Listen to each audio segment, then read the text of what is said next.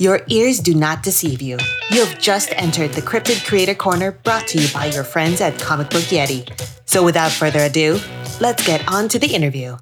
Hello, and welcome to another episode of Comic Book Yeti's Cryptid Creator Corner. Uh, and I, I, I promise one of these days I am going to change this name because that is a lot to say. But um, I like cryptid might- though. I, I do feel like I too. it often.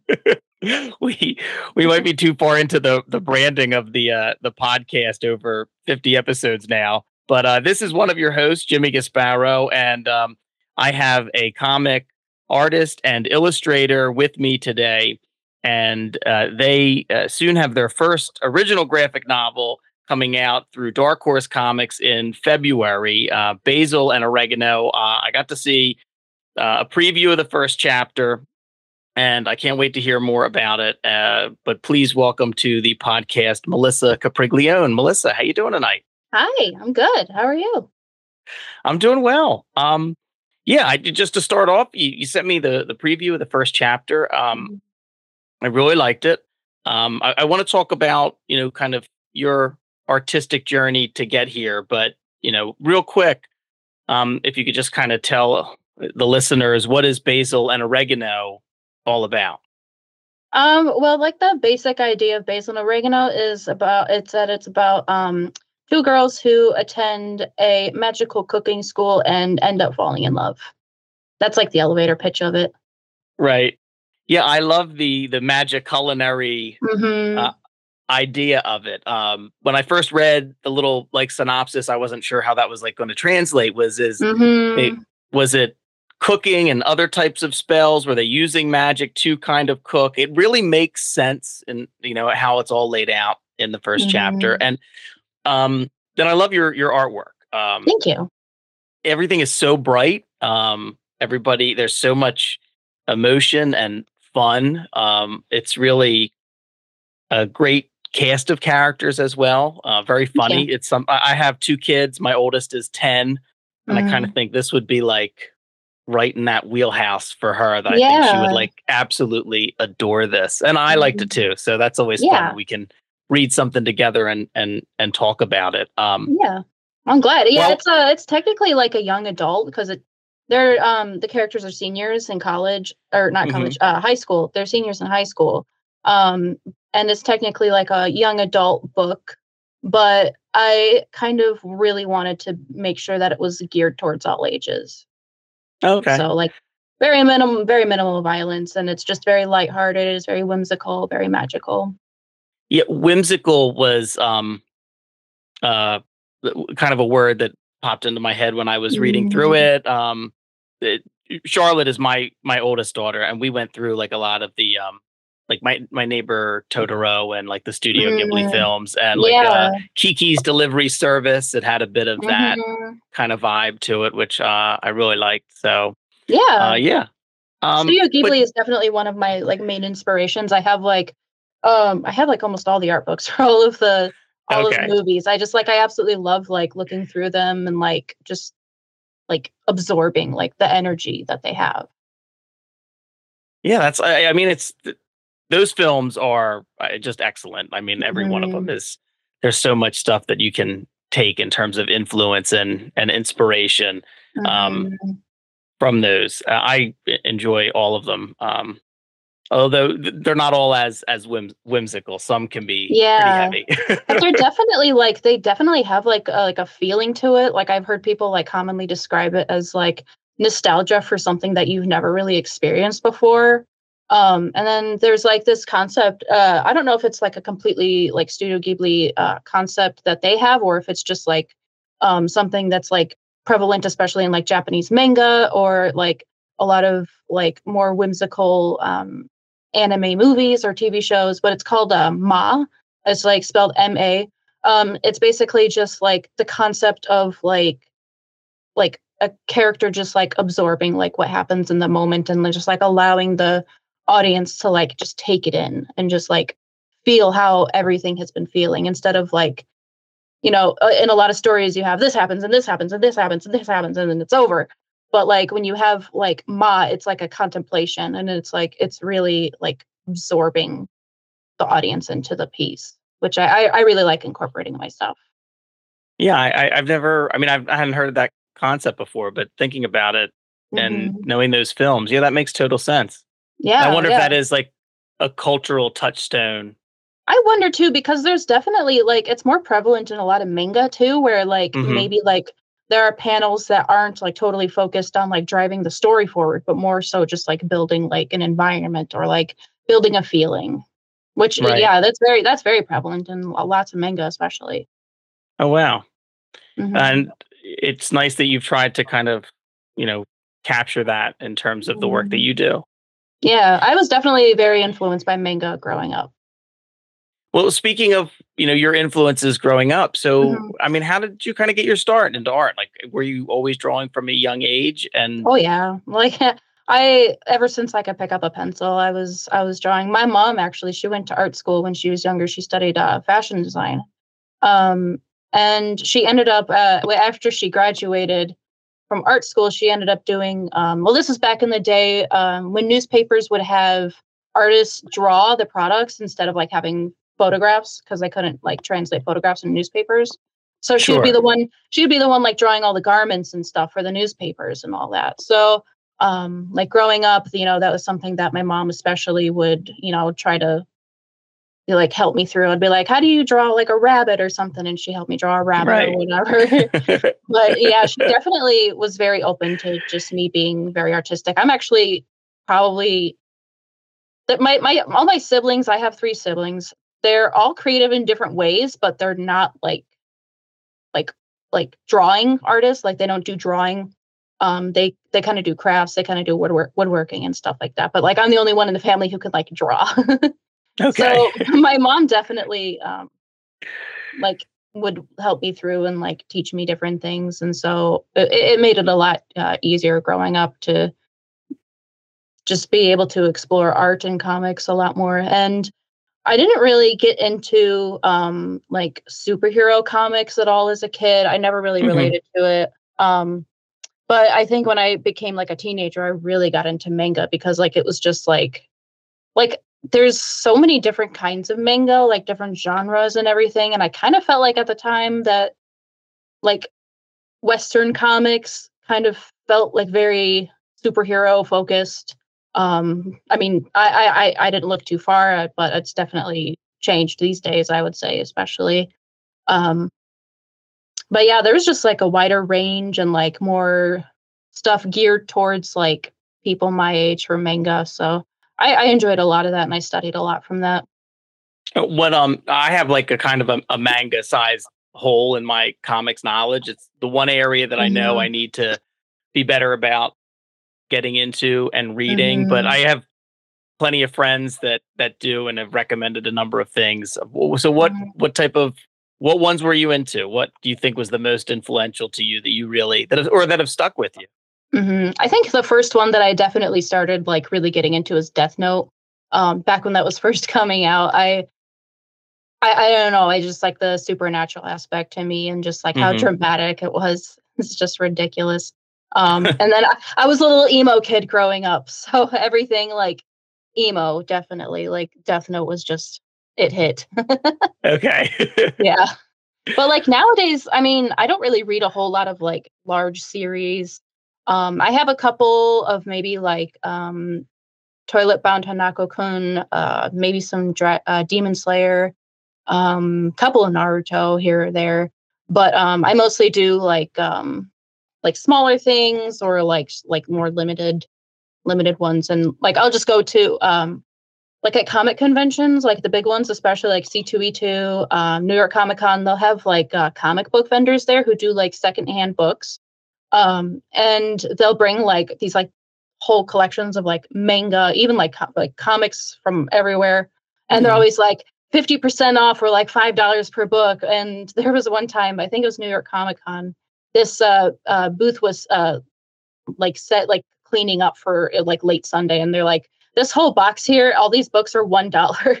And so I was like, I want this one and I want this one and I want this one. I got like a giant manga volume, like not even, like not even kidding you, like almost three inches thick, like for a dollar. And I was like, I don't know what this is, but it was a dollar and it's cool, so I'm taking it. those are the best finds. yeah, I know. Well, and like for the for a lot of it too, especially in the last couple of years, I've really tried to um like work on my line art because I I do focus a lot on color. I do focus a lot on painting, but like I felt mm-hmm. like line art was something that I really wanted to like try a little bit harder at and maybe like harness a bit more power into that. And manga like is all black and white. It's all ink or, or screen tones.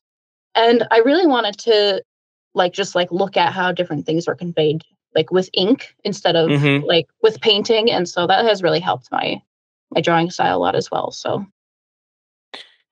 in terms of your like your the artwork now are you are you all digital or do you still do like mm-hmm. conventional type of art like for yourself um, I'm probably I would say about 98% digital. I, okay. I have a little sketchbook I'll like doodle in, like maybe at conventions or stuff. But yeah, right. ever since uh, like I, I, went to art schools, um, and they kind of you know push the traditional a little bit more than digital. But I just feel like digital is a lot faster for me. Um, it's easier for me to work with. So. Okay. Yeah, that is the one thing about. I mean, I don't draw. I have no uh, drawing ability uh, whatsoever. But um, I do know that that that is the one thing how long comics take. So oh yeah, you know. I I completely underestimate how long they take every single time. I'm like, oh, I yeah. could totally get this done in that time, and yeah, my book's been pushed back a couple a couple times because I just underestimated how much like a 200 page graphic novel would take me. You know. So uh, yeah, I have to imagine that that that that's a lot. Yeah. 200 pages. Um, yeah. Uh, so you you just mentioned you went to art school. What mm-hmm. before then? Where like what was the decision making about like pursuing art as a career? Like, did you always know this is what I'm going to do? This is what I want to do? Um, did you ever have any reservations about doing that? Yeah, I definitely had reservations. I knew, like, when I was little, I would always say, like, I wanted to make comics. Um, I mean, I, I I wasn't like when I was very little. I I really wasn't into comics that much.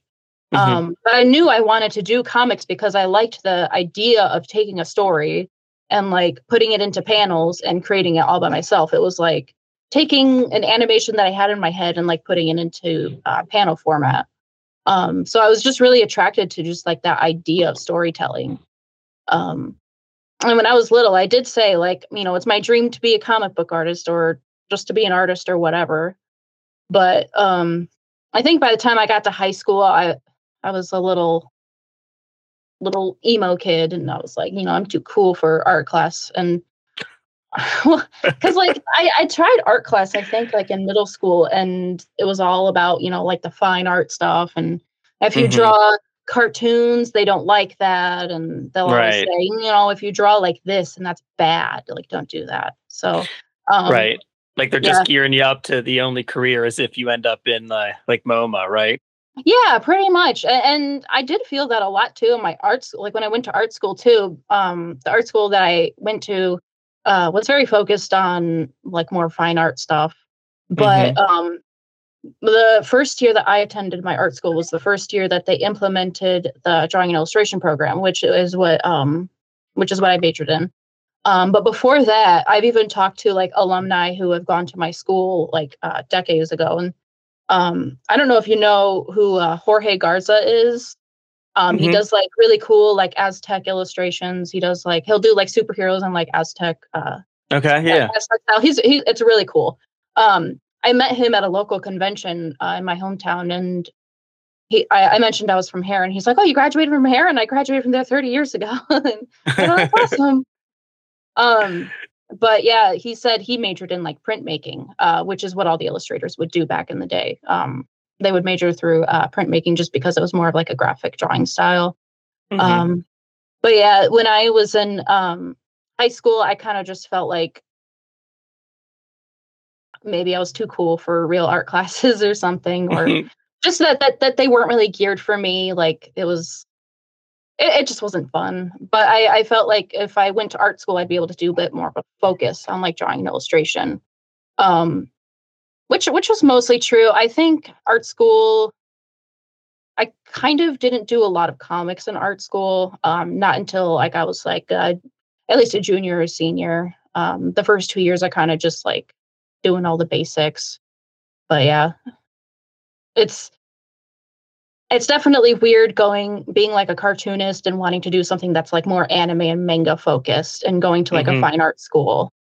But I I have talked to um, students who have graduated from my school like within after I graduated, like within the last couple of years, and they said that their drawing and illustration program is the largest program that they have in the school like right now, Oh. which is which is awesome because Yeah. like yeah, because I mean like you'd be surprised like there's so many kids these days like going into college and looking to be a comic artist and an illustrator and an animator because they're so influenced by all these like really cool shows all Mhm. these really cool books and stories coming out now and like everybody wants to do it so it's really cool to see that like finally being harnessed Yeah, that's awesome. yeah Yeah, I love that. And then so once you graduate, and then or ha- are you making like comics or web comics while you're in school, or do you you don't start really uh, until after you're out? um i actually started my webcomic falconhurst uh, i think when i was a junior in college Okay. um it was more of just like a thing like like i said like i didn't do a lot of comics in college just because like the assignments weren't really geared towards it for the most part And right. There were there, there were a few here and there, but like we didn't have a comics class. I, I think we had like maybe one that I took my senior year, but it was an elective, so it wasn't like a major class that you could take. Mhm. Um, so I kind of just got a little frustrated and decided, you know, well, if they're not going to teach me comics, like I have to teach myself, which is kind of annoying because like it's college, like right, like I'm paying tuition for this, but yeah. uh, Teach me I- something. yeah exactly teach me teach me what i'm going to be focusing on but um I, w- I was lucky enough to have uh, really great professors who were you know very pretty familiar with comics. It's just you know they wanted to keep the assignments very you know wide. That's just so that everybody can benefit from them in some way Yeah. which which is understandable. Like i'm also an illustrator so i i definitely benefited from that as well. But um it, it definitely was like even even for the professors they pushed like more of like an old school feeling or they did push a lot of like like like the old white men t- kind of art style like the, the Mhm. gritty comics only for you know adults and like stuff Right. like that so like the second that you know you draw something that's for kids or for middle grade or young adult they're like you should do something more grown up whatever Right. so yeah it, was unfor- frustrating Yeah.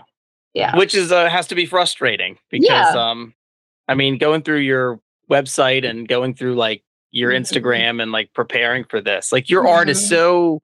It is so bright. It is so colorful Mhm. and vibrant, and I mean, yeah and i tend to be There- more but- girly which which is really weird because like in college like i didn't draw anything like girly and i didn't even Mhm. draw i didn't even draw that much like lgbt stuff just because i was like not necessarily afraid to be judged but like afraid that that would be um labeled as like immature or like yeah. not as important as the art that my peers were making. So in college, I tended to be a bit more like gritty with my work, and I realized that really wasn't making me happy. Like I wasn't enjoying doing that. So um, once I graduated, I like really leaned like full tilt into like the colorful, girly, gay stuff. So it, was, it was definitely nice to have that kind of freedom, and I, I I'm glad that I found like my like niche because that has definitely benefited in like growing my style, growing my um my fan base and all that stuff. right. Well, I mean, I, look, gritty's fine, and and Yeah, I like know, it too. gritty, it's just gritty. There's there's some great stuff that can be gritty, but it is sometimes it is like refreshing to see yeah, something that is lighter, and I don't mean that Mhm. you know in a bad way, but that mhm, when I look at some of the stuff that you've done, there's a there is a brightness, there is an, an emotion to it. Um, Even the the the chapter to get back to basil and oregano, the first chapter, like your your characters are, you know, very expressive mhm. and it, it conveys, you know, it conveys a lot. It doesn't always have to be dark Mhm. to be Yeah. adult, yeah, you know, and or to, or to be meaningful. Yeah, and even like Basil and Oregano, my graphic novel, like it gets dark at one point. So I mean, I I've always been, you know, it might be surprising like looking at my style, but I've always like really loved like extremely like dark, gory horror. And I love mm-hmm. like true crime, all that stuff, which, you know, it looks like it's like the total opposite of my art style sometimes. So um, I really enjoy like stories that can just bring everything to the table. You know, it can bring really lighthearted stuff. It can bring really dark and gritty stuff. It can be funny. Right. It can make you sad. Like I want all of that in like one one thing. I love it when like stories can do that to you. Yeah, I think when we whether or not it's a comic or whether or not it's a television show or a movie, when we think that, you know, this is this has to be one thing and one thing only. I don't mm-hmm. like that. Yeah. You know, some you'll see a review of a show and it's like, I'll never, I'll, you know, don't you'll see a review that's talking about I thought this was a comedy or I thought this was this and like doesn't mm-hmm. allow something to be more than one yeah. thing. Yeah. You know, I totally agree. I think we mm-hmm. we sh- we should allow more more weird things and I mean weird yeah. in like a good way that's more like yeah. life, you know, that has mm-hmm. a little bit of everything in it. Um, yeah, and it's it's it's fun to like stray from the norm sometimes, just to like really keep the audience on their toes. Yeah, yeah, absolutely. Um, so you started in college with uh Falconhurst, right? Yeah, my junior year. Okay, and then um, so how do you get to the point with like uh with to get to basil and oregano? Like, how did you? Did you were you like pitching that to people? Because I mean, it's mm-hmm. all you. You're you're doing everything you know, by yourself. Um, how did you get to the point where this is now in a few months is going to be, you know, uh, what 200 page graphic novel? Yeah, I can't wait to hold it in my hands. Oh my gosh. um, but how, how did you how did you start with it? Go because you you did a couple of things. You've done covers mm-hmm. and um, some color work. That's great. Mm-hmm. I think like my big goal. Like I, I've always had like, you know, a bunch of different goals in my art career, you know, like make a cover for a comic or go go and, you know, table at a big convention, stuff like that. But like my big goal, like the the icing on the cake, you know, was gonna be a, a graphic novel. I want to be a graphic novelist that draws my own stuff, that writes my own stuff.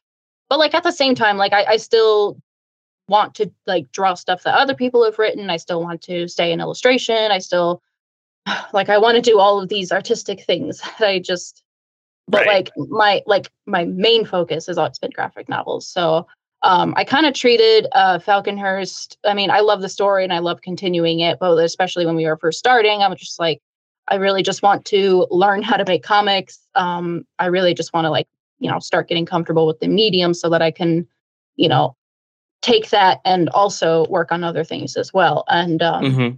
my my web comic is uh, I have a co-author Clara that I work with. Um, we write it together, we draw it together, we you know talk about it together. Um, and me and Clara actually are going to be both at uh, New York Comic Con together. Um, I think this is going to be the second time in the eight or nine years that we've known each other that we've actually met in person. So it's going to be really cool. Oh, well, that's wonderful. yeah, that's I know. Nice. yeah, she she actually she has lived like almost across the country like the whole time that I've known her. So um, right, um, it's, it's cool to finally like meet up and like tell people about our book and everything. But um, mm-hmm. but yeah, I was just really excited to just like finally work on like something that's 100% me, like totally like all me, very you know self-indulgent and stuff. And I when I was in college, I I did um like uh like a senior capstone, stuff like that. I would have professors who would ask, like, you know, maybe your senior capstone can be like a comic book pitch or something like that. And I did work on a couple of different stories, but um, I had difficulty finding something that was going to be like a good first story. Okay. I have I have like a problem where when I think of a story or like a character, I'll take like one small like just an idea and I'll expand it into like a 10 volume story or whatever in my mind. And like, I was just like, I want something small and compact. Yeah. Make my first book and have it be fun and just something that I can, you know, just make for me by me. Um, and I felt like Basil and Oregano was definitely good for that just because it's like, like it is lighthearted. It is, you know, it's very cute. Um, it's very me. Um, and then one of my hobbies is cooking. So like I was able to also bring that in as well. Um, so when I graduated, I started working on a couple of pitches. I kind of started just tossing stuff around until I started concepting for basil and oregano. You know, it's just like a little idea. What if I made, you know, magical girl witches who are based off of like herbs or spices or foods and stuff? Which Okay. I, I, I do a lot of food themed art as well. So like that definitely falls in very well with that. Right. Um, and so I was trying to think about how to get this published because I've done self publishing before, but you know, it's I love self publishing, but it's a lot of work outside of making the comics. So I Mhm. was like, you know, I had some friends who were, you know, published by like some like more larger publishers, and they said, well, you should get an agent and have them help you out with that. And um, so I decided to just get like a little pitch together, send it out to some agents, and had some chats with them. And like I finally connected with my agent, Laurel, who's amazing. And she's been just really great throughout this whole um, project with Dark Horse and just been like really supportive. And she's been a really great editor for the story as well. And like she really helped like amp up the story so much. It was but it was really cool. And so like we started working on like the big publisher pitch. So I reworked the story, I re- reworked art style, the characters. Um and then we went on submissions and Dark Horse made us an offer. So that was really cool. Yeah. That's awesome. get- yeah, I mean, Dark. Dark Horse is a great publisher. So yeah, they've been publishing some really great stuff lately. And like my my my agent emailed me when she got the offer. She's like, "Hey, can I call you?" And I was like, "Yeah, sure." And she just got on the phone. She's like, "So we have an offer from Dark Horse," and I just I started crying yeah. because like uh, submissions like if you talk to anybody who's been on submissions like any like artist or like graphic novelist even just like an author um you know they'll tell you that submissions are like the worst it's just it's just because like pu- uh, publishers can take months to get back to you and when they do it's like yeah this is not for me and you know like it, it's expected that probably like 70 to 90 percent of publishers will reject your book not because Mhm. it's bad like you have to tell yourself it's not because it's bad yeah. but um it's just because you know it's there's a lot of factors. It may just not be what's you know what they're publishing right now. Maybe they're publishing something too similar. Maybe they love the concept but maybe they don't like the audience that it's geared to or maybe they just don't like the, you know the story develops the way that it does. So you know it's it's difficult to find a publisher that is like 100% all for your book which i'm really glad that dark horse has been so great with because like ever since the beginning they're just like this looks great melissa keep going and i'm like okay That's just what you want to hear. yeah yeah i'm just doing my thing they'll like they'll like point out like you know like uh uh like letter copy stuff like oh there's a typo here you know uh margins whatever but for the most Right. part like this the story has just maintained like 100% me which has just been just a, a really great experience That's awesome. Uh, yeah as a you know doing everything in terms of writer and artist um it, do you do you script everything out first? Yes i mean did you have to have a script for approval or and get it all or more for yourself? Um partially both. Um Mhm. i'm working on another graphic novel for submissions now um but i'm not uh my my agent said i don't have to have the script completed for that just like maybe a couple chapters just so that the editors can really get a good feel for it. Right. Because i mean for a lot of publishers too like uh this is going to be like a middle grade uh pitch that i'm doing so like middle grade tends to go through a lot of a bit more um, editorial processes just because like these are larger publishing houses like random house or scholastic and simon stuff like kids that. or something yeah Yeah, yeah. Um, so they do tend to go through a bit more of like an editing process. So um, I didn't want to have like a whole book scripted out before, you know, all any changes have been made. But Right. um, Basil and Oregano was definitely pitched with the full script. Um, and I think like the script was approved almost immediately. So that was really good. I was able to just like start working on it like immediately that's but yeah my my scripts tend to be my my agent leaves a lot of like really fun comments she'll be like haha i'm like i love this or something like that just because my, my script is like i would say like i would say it's about 90% for me like Yeah. i'll write in like little notes like um like basil and oregano is very like manga-y so there's like a part where they like look at each other in the eyes and they get like the little anime sparkles. And I wrote that in the Right. script. Was like, and they look at each other in an anime way. So yeah. you know what you mean. Yeah, yeah, And it- exactly. And Yeah. I know exactly how to like convey that into my artwork. So yeah. It, it's Yeah, fun. I, a- like I love like writing scripts. There's a there was a few times in the the first chapter where I think the character kind of had um where um Basil kind of had that you know type of look in the very beginning where it was it it works very well. Um, yeah. it doesn't really you know take you out of it it it makes a lot of sense um Mhm. and also i like kind of your use of like the text messages as like a Mhm. narrative caption at times Yeah, like it, that's it- been a big thing lately in uh, graphic novels. I've noticed. mhm. Um, I think uh, Molly Knox Ostertag's book, uh, "Girl from the Sea," like really utilized that. Um, and I thought that the way that it was done was really, really interesting, like visually. right Mhm. yeah i haven't read I, I i'm familiar with their work i haven't read that one though but um Mhm. I, i've seen it elsewhere before but it is Mhm. it it does make um it does make a lot of sense especially for things that are set you know kind of uh kind of right now um yeah. And I thought it was really cool having this like whimsical magic like adjacent with like this really modern stuff. Like um Mhm. I have I have um in the story I have uh like a social media platform called Prestogram, which is like Instagram Right. but for magic. yeah I had a lot of fun with like just like developing like super like weird modern, you know, niche stuff and Right. like, translating it into like a whimsical magical world. I did like um uh the one character um oregano uh Ara- Arabella Arabella, yeah, yeah. Arabella yeah um uh when she tells the the group of mean girls that bitter isn't a good flavor profile on I you love hun that. I If I, like if I get any that's like a that's a good joke if I get any bad reviews on my book, I'm just gonna send that screens cap.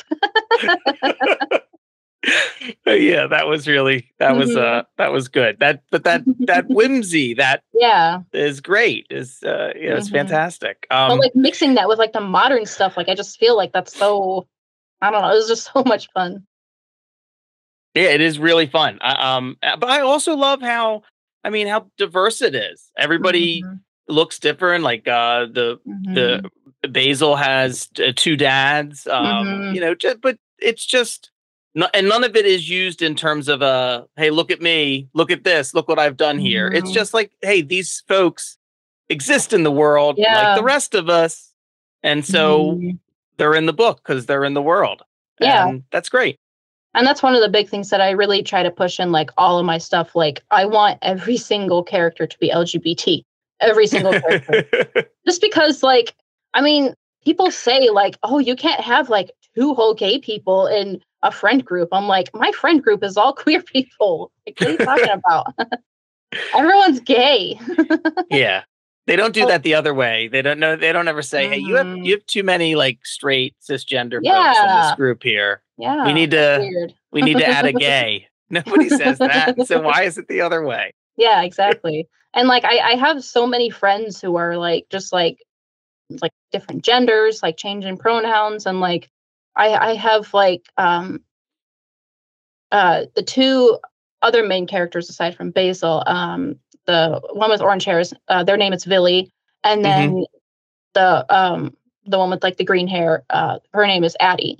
Um, and my favorite thing about both of those characters is that Villy is um, non-binary and Addie is a uh, transgender girl who uses she/they pronouns.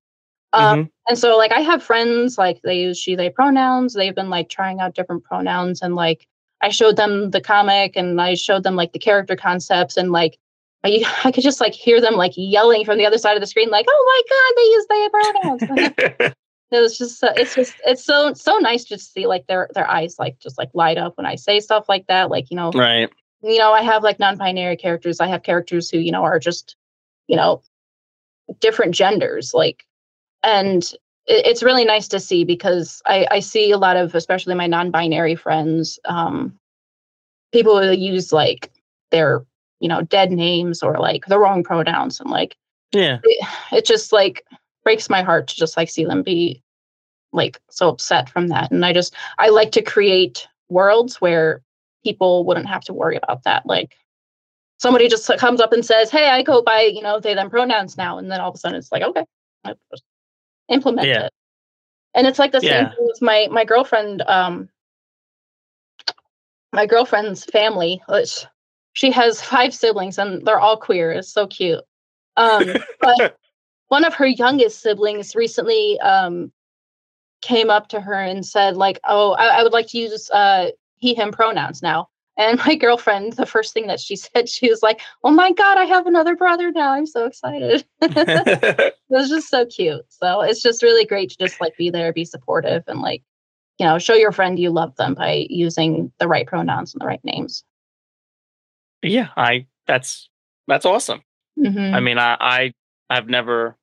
I mean, I'm I'm an old person, um, mm-hmm. but you know, I I do not understand the the the ire over the pronoun issue. If somebody yeah. says that this is, if somebody tells you what they are, yeah, it's the easiest like, thing in the world. I mean, yeah, like who know. are you to argue what they want to be? Yeah, like, don't care. it's just, uh, yeah, I you know, I try to always be uh, mm-hmm. you know mm-hmm. mindful of that. But um, you, you have you have you have though created a world where um, it just must be very. It's a world that would be nice to live in. Yeah, yeah, yeah, especially now. But you know. yes, yes, especially now. Um, yeah. So eh, I, I want to, to not to get too far away from basil and oregano. You said one of your hobbies is cooking. Yeah, and- I mean, I try to have because I mean, I'm not saying that art is a hobby. Like I have it as a career, obviously, but like, yeah, it's very hobby-ish. And like, say that like, you know, I need a I need a new hobby. I'm like, I'm gonna Google, you know, what get what what are some fun hobbies to do? People are say try a coloring book. Like I I do coloring, like professional coloring. That's already a coloring book for me. You know, or they'll say, try drawing something. It's like I draw for a career. Like I need I need a hobby that isn't necessarily like super creative. And what I really enjoy about cooking is that like I'm not necessarily good at it and I don't really strive to be, but like, you know, I just want to make something yummy and like, you know, I cook for me and I cook for my girlfriend and she just gets so happy when I cook something delicious. Every time I cook something new, she's like, This is my favorite thing that you've made so far. so what is it like what do you like to cook? Like what uh um a particular cuisine or do you have like a couple of like go-to dishes that you feel like you've mastered yeah. fairly well?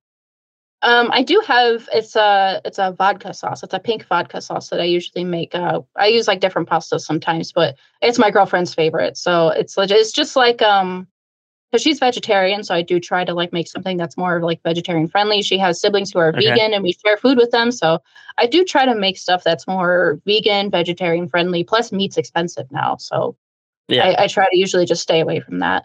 Um, but um, the pink vodka sauce is one of her favorite dishes because it's just like a basic spaghetti sauce. Um, I don't put meat in it.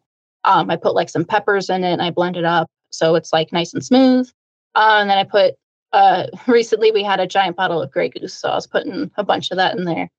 um, um, and then uh, I think it's just like some heavy whipping cream. Sometimes I've used like uh, coconut milk for um, making it vegan.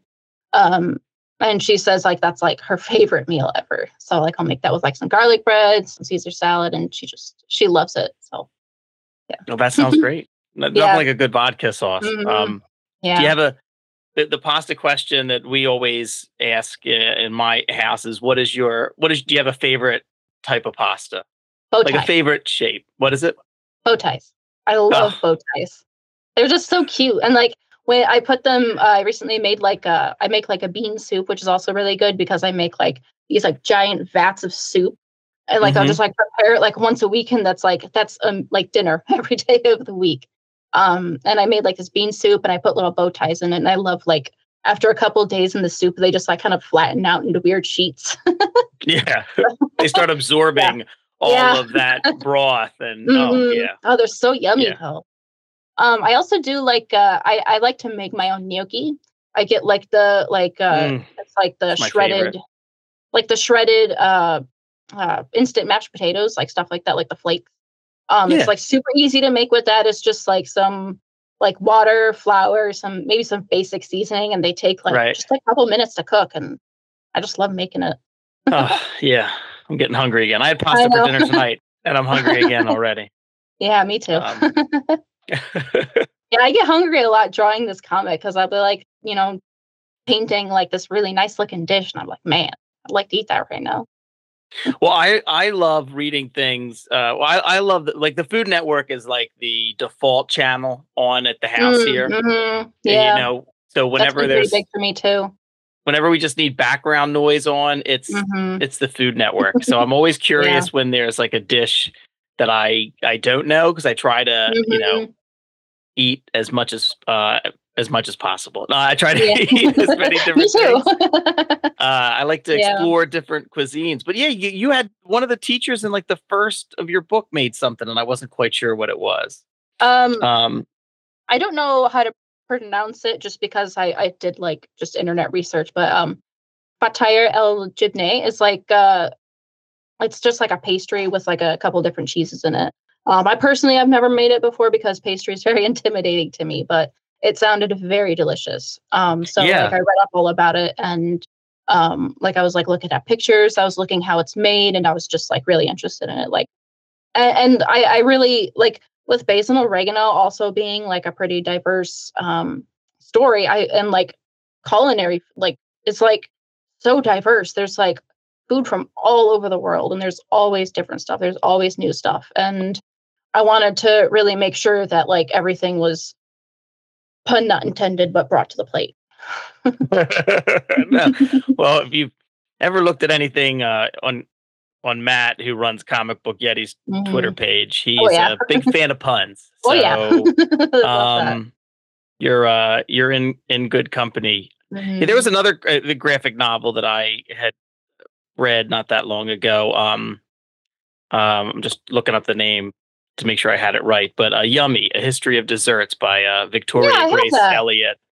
And man, I, I Mhm. that was another great graphic novel, and especially like food based. I, I interviewed yeah um, them for Comic Book Yeti, and like going reading it, I was like, I'm just Mhm. really triggered that sweet Yeah. tooth. I, I really like I thought it was really cute too. And like I usually don't read nonfiction, but like that was just like really told in like a really like fun way. That was just right. like not only like visually fun, but like written in a fun way as well. So I Yeah, really was- enjoyed that book as well.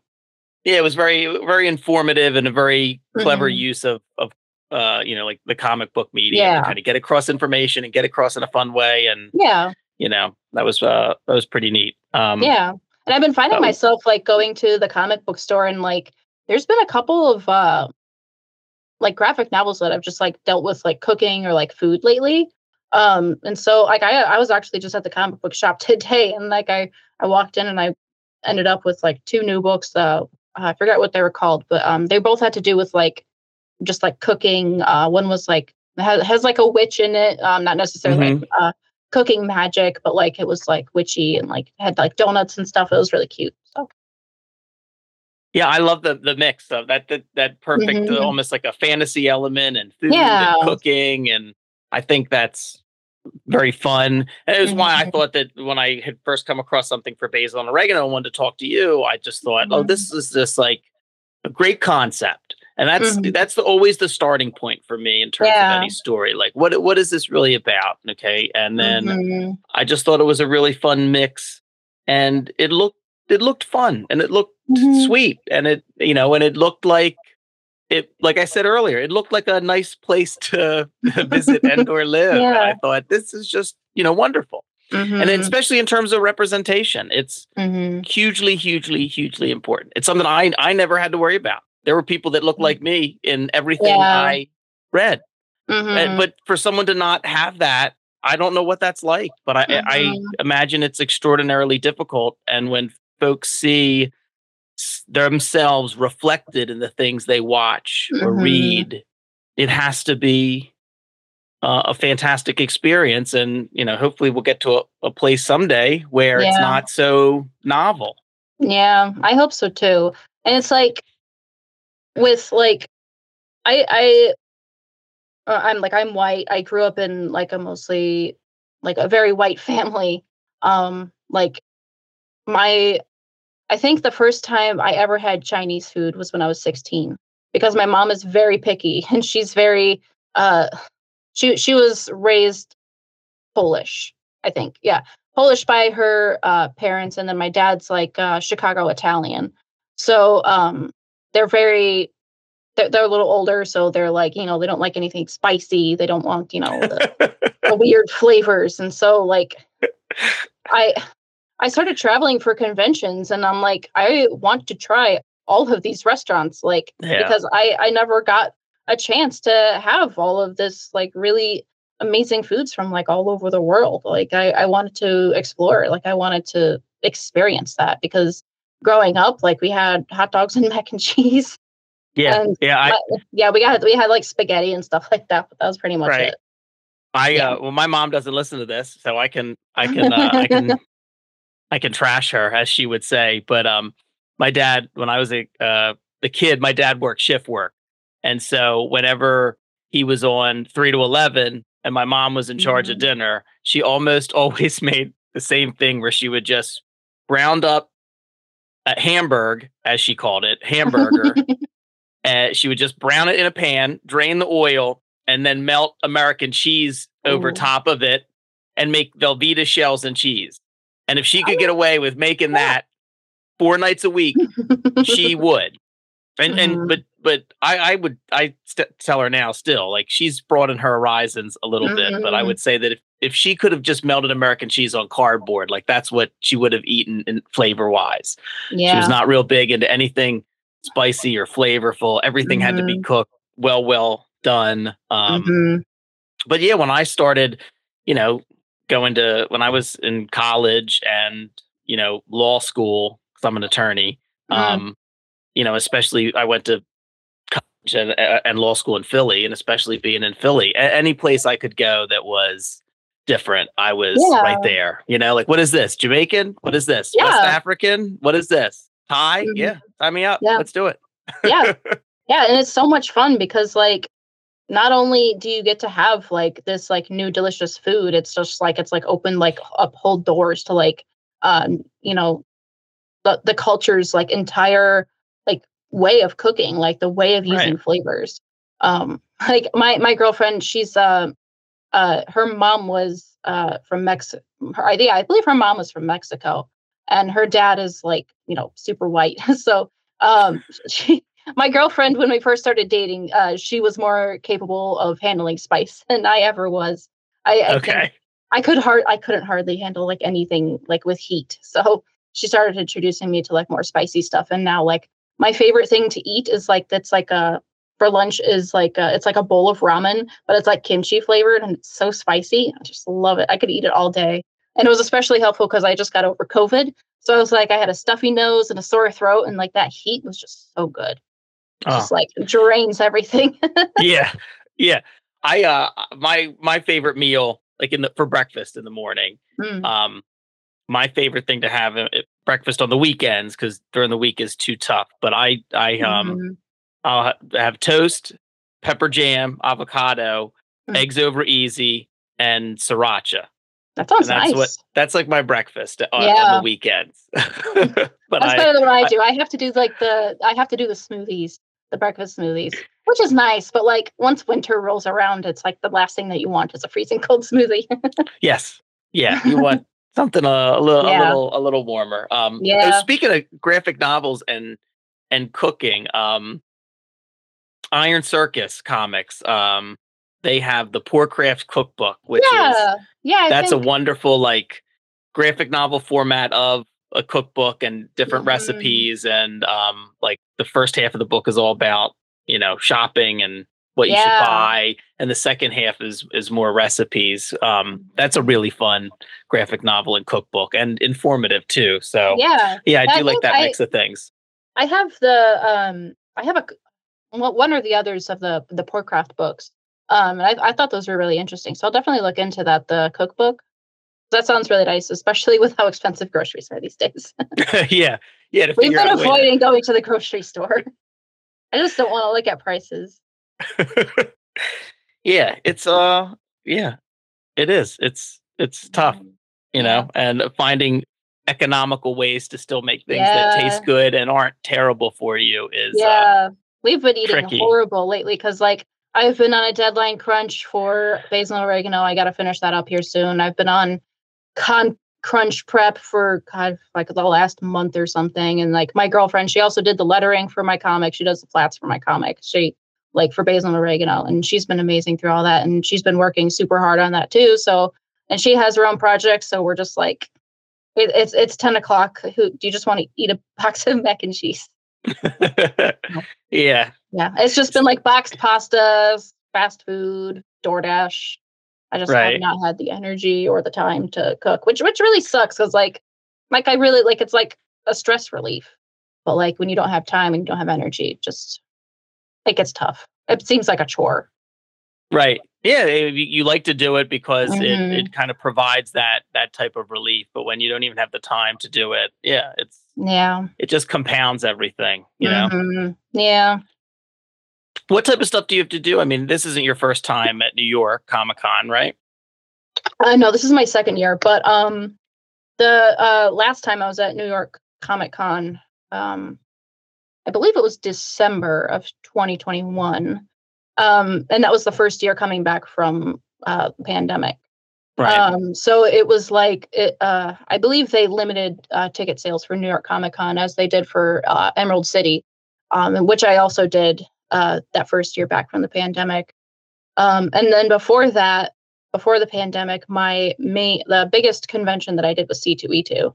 So that was like I think the last C2E2, which was 2020, March 2020, like literally a week before everything shut yeah, it was down. like right before. Yeah. Yeah, because I remember um, Emerald City was the week after that next, and they like immediately canceled that after C2E2. hmm Um, so like uh, C2E2 2020 was like my like basis for how a large convention should be. And from what I heard from about um, Emerald City in New York is like they're like the biggest conventions, you know, in in the country, you know. Um, and the first year back from Emerald City, like I just remember like walking down the artist alley and seeing everybody. They're like on their phones and like just scrolling. It was just dead. Like Yeah. Because they had to like limit ticket sales. So they just didn't have as many people walking through. So people didn't have as many sales. So um, I'm really excited for New York Comic Con um, coming up now because I believe it's going to be a lot larger um, than the last year's New York Comic Con, which I did pretty okay at. You know, it's my, you know, going to the big city and everything. But um, I'm excited to see New York Comic Con in its full power. So Right. I, I'm hoping I get to see some of that this year. That's awesome. Well, Yeah. good luck. I hope. Uh, Thank you. I hope you enjoy yourself. I hope it. Uh, Yeah. I hope it's a good time. That's Yeah, a lot I'm- of fun. Um, I'm going with uh, my friend Clara, who helps me. Uh, uh, she's my co-author for Falconhurst, and she actually went to school for four years in New York City. Um, so she's going to be like my my guide throughout the city this time. So it's going to be fun. you're gonna get some more time to like explore New York a little bit more. Yeah, I That's did like the really basic touristy stuff last uh, last time because I went with my girlfriend last time, and she couldn't get time off of work this time um, to come with me to New York. So I did like Times Square, I did like Central Park, all that stuff. Mhm. And this time, like my friend's gonna take me to all the cool places that you know people may not know of. So I'm, I'm really excited for that. That's awesome. Yeah, that Yeah. should be a lot of fun. And plus the convention, and I th- I think it's Yeah. gonna be pretty big. The convention this year is going to be pretty yeah. big. They, they have actually uh, quite a few big names, uh, artists in the artist alley. Um, uh, Sweeney Boo's going to be there, which I actually just learned that um, their book came out, so I pre I ordered that. That should be in here, and I'm definitely going to get that signed. I'm so excited. Um, gosh, who else is going to be there? I think Elvira was just announced. Uh, Elvira is going to be there. I think that's going to be really cool. Oh, and they're having That's um, awesome. yeah, Elvira's yeah. gonna be there. yeah, especially Yeah. since uh, she recently came out that she was like she has a wife, and I was like, that's so cool, Right. Because like I've always had Yeah, a she crush has on a- Elvira. yeah. She has a wife. Uh, she has Mhm. a comic. Uh, yeah, yeah, she's so cool. Um, and then I also learned that there's going to be um, uh, uh, Star Trek: The Next Generation uh, reunion at New York Comic Con this year, so I'm so excited for that. Are you a big Star Trek: The Next Generation fan? Yeah, actually, my girlfriend's whole like all the siblings are like huge Star Trek nerds, and like before I met my girlfriend, like we I never watched Star Trek because I'm like let's this just it's lame. But um Uh-huh. well like I I started watching because like I thought it was all just like pew pew pew, you know. Right. Because like I've only like seen like maybe like some previews of the movies and stuff, which is not a good basis for Star Trek at all. But like the show is just so like for lack of a better word, like cute. Like all the shows, like um, Next Generation, like they're all just like space friends and they just go on space adventures.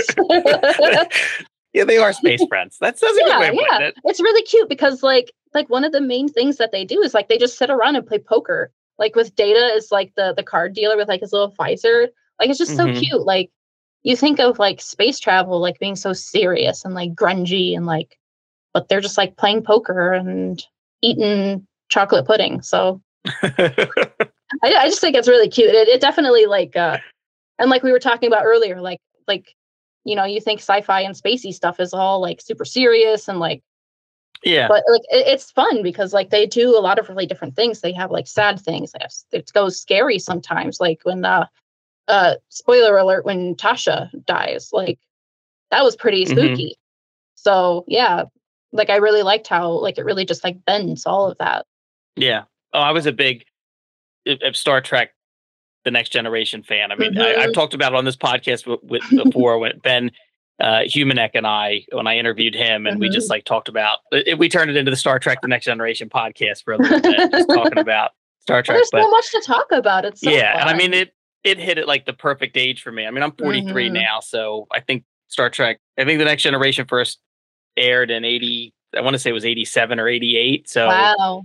I was like nine years old and Mm. I was instantly instantly hooked. Um Mhm. but yeah, I loved how like silly it could be and I loved Mhm. how scary it was at times and then how it made you feel. Um yeah. Like you get the really you attached know. to the characters. Like that finale of Next Generation, like every time, no matter what happens, I just sob. I just start crying. Yeah, it's just I, like it's so cute and it's like lighthearted and they're all best friends on and off camera. Like I love them so Yeah. much. I was a big fan. Yeah. I was a big, big fan. Um Mhm.